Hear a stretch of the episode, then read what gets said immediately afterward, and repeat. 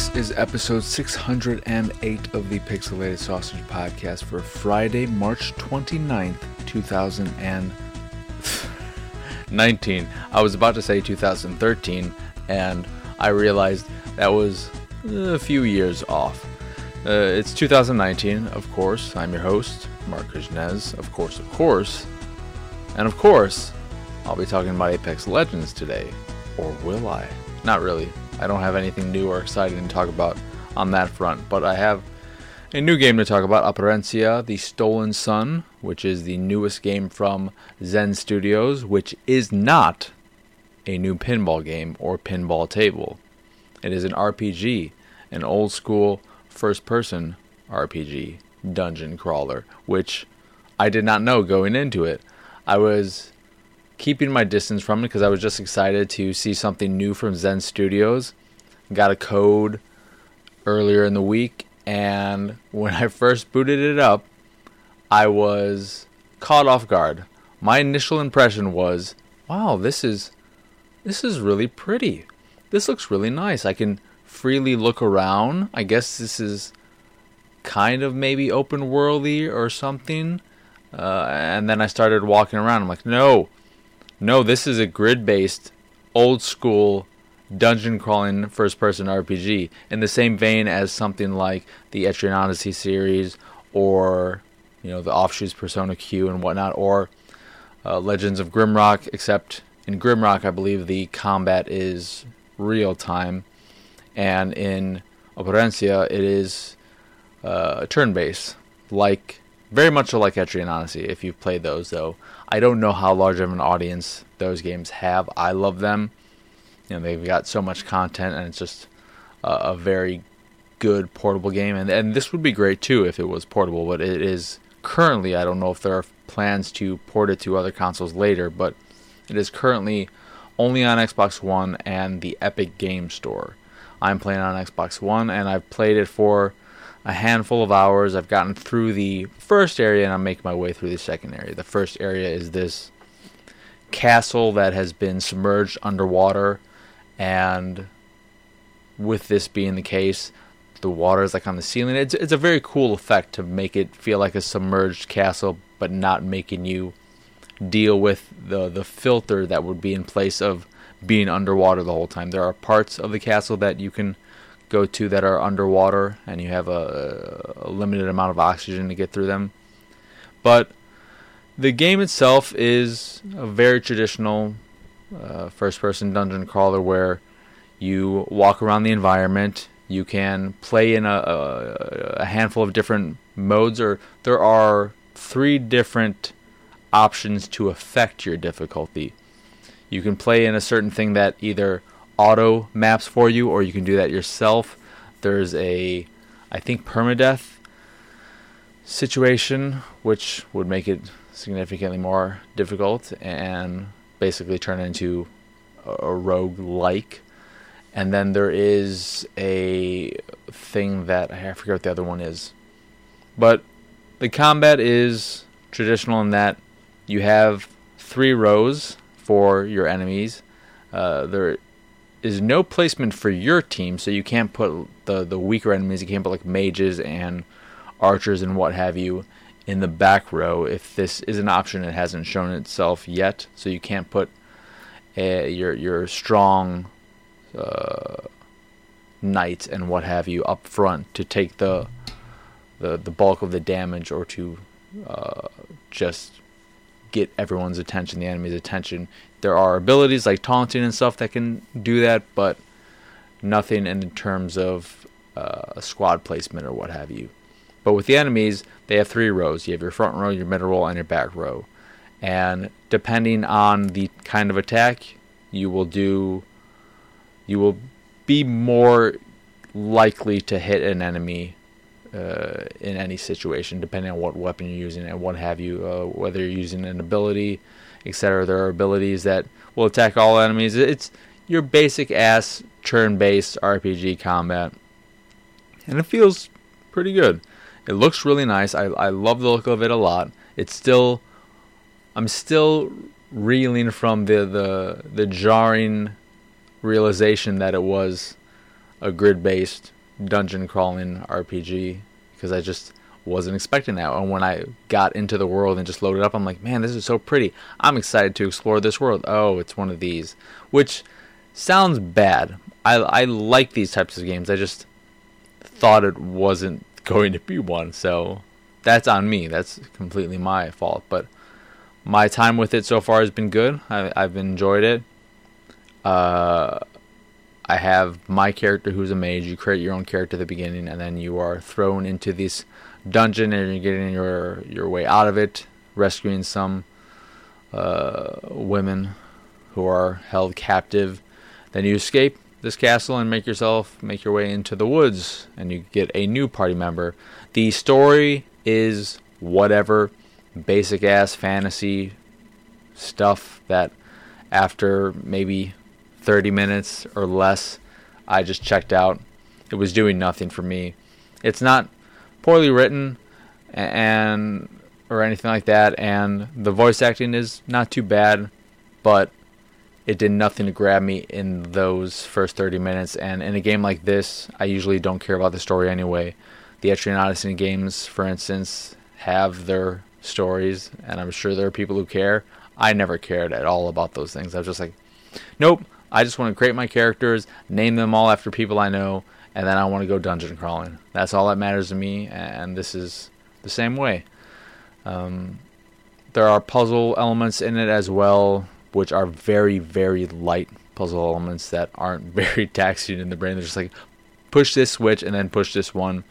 Uh, the the most elaborate puzzle was this thing where I had to move all these animal pieces to one other side, but I got it right away because it was very easy.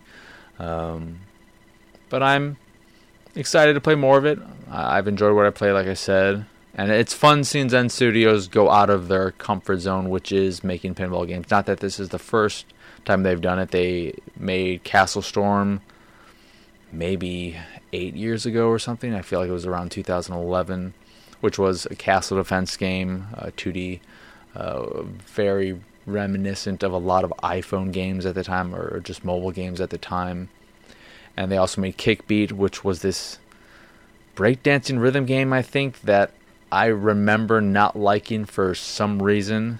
If it was just that the timing felt a little bit off, I, I can't remember exactly, but I remember being a little disappointed with that. They've also made Infinite Mini Golf somewhat recently, but they're they're mainly known for making pinball games. But seeing them go out and try different things is, something I always like. And so far, uh, Operencia is a pretty good effort in that specific, rather specific genre of RPGs of dungeon crawlers. Um, I'm not sure how much it costs and I'm not sure how how long it is at this point. It is replayable in that you can you know make it more difficult and all that, but it doesn't seem like there's much. It doesn't seem like it would be any different in terms of enemy placements or anything like that. You see the enemies in the environment. There are no random battles, so that's nice. Uh, you can ambush them by getting the drop on them, of course, like so many games in this genre. Uh, I'm trying to I'm trying to think if it does anything particularly special or different or what it, what it brings to the table that hasn't been done to death in this genre and I can't think of anything off the top of my head which isn't a bad thing you know every game doesn't have to be revolutionary or anything like that but you know I guess the the biggest thing it has going for it is that these games aren't that common, and I don't know if there is one. There was one that came out on consoles that was more cartoony aesthetic that I haven't played. I think it was like Infinity Adventure or Infinite Adventure or something along those lines that I looked at and saw that it was this type of game, and I got a little excited for it, but I haven't played that one. Uh, so yeah, it's it's it's a it's a good game. I'm I'm enjoying it. I wish the story was more engaging, more interesting, but it hasn't done any for anything for me. And there is a lot of it, not in just in terms of the characters talking to each other and the story that is told to you, but also in uh, information and logs that are created as you progress through the game. Uh, one of the characters keeps a journal and stuff like that, and there will be journals about this building or this character that are five, six paragraphs long, and I just I wish I cared enough to read them, but after a little while and reading a few, I'm like, I just I don't care. Uh, but it's it's not too bad. Uh, it's pretty good so far. The only thing I would say, I think we can all agree on in terms of what is not good about the game is its name. Operencia is just it's just a weird name, and I don't like it. I'm sure it has something to do with the story, but I don't care. Uh, it doesn't sound exciting. Operencia, the stolen Sun. The stolen Sun is fine. Operencia, I'm like, well, what is this? What is this thing? You know, the legend of Grimrock. That sounds exciting. It's the legend of Grimrock. Etrian Odyssey. I don't. Who cares? It's Japanese. Doesn't matter. This isn't Japanese. This is Hungarian. I think. I think Zen uh, Studios is uh, mostly in, or their their base of operations is Hungary. I could be very wrong in that sense, and if I am, I apologize. But they're not an American company. I know that. Um, but yeah. That is again Operencia, The Stolen Sun on Xbox One and the Epic Games Store. Check it out if you are a fan of first person dungeon crawlers, old school dungeon crawlers. Uh, and then, other than that, there are a few things that I want to put more time into before I talk about. Uh, I, I forgot that I have a code for, and I need to play that uh, game, that new one that is not getting a lot of good buzz and reviews and what have you, but it's the Generation Zero or whatever, which is, I guess, an online persistent. I don't. I remember seeing a video for it a year ago or so on Game Informer when they had like a new game play today for it, and it looked really interesting.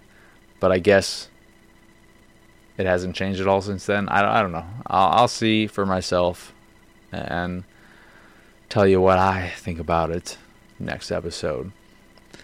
Uh, I have played a bit more Apex Legends, but not as much as I would like because I've just been very busy uh, with work and also organizing files on my computer, which may not sound like a time consuming thing, but anyone who has ever bothered organizing shit, especially if you have thousands of files that you want to organize uh, and change the data and, and, a lot of information on, uh, it's it's just it's it's, t- it's time consuming. That's what it is.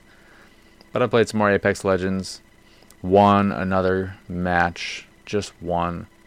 You know, there there've been more consistent lag issues the past few days, which have been frustrating. And I've played with a lot of shitty teammates who are just either really bad teammates or die immediately and then just quit and then it's just whatever. But uh yeah, that's pretty much it in terms of what I've been playing. Uh, there's a new Attack the Backlog coming out this Sunday, which I really need to just finish already. And then I need to start making another big, uh, not backlog, because that's what I'm making it, but uh, I, I need to build up another cushion for Attack the Backlog. So I'll be playing a lot of short games in the near future. Those two to six hour games, maybe eight hours.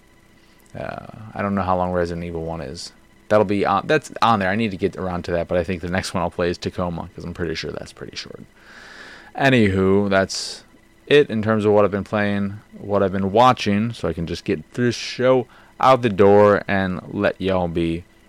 Uh, is uh, I watched the the first two Rian Johnson movies, Brick and The Brothers Bloom, which are both fun.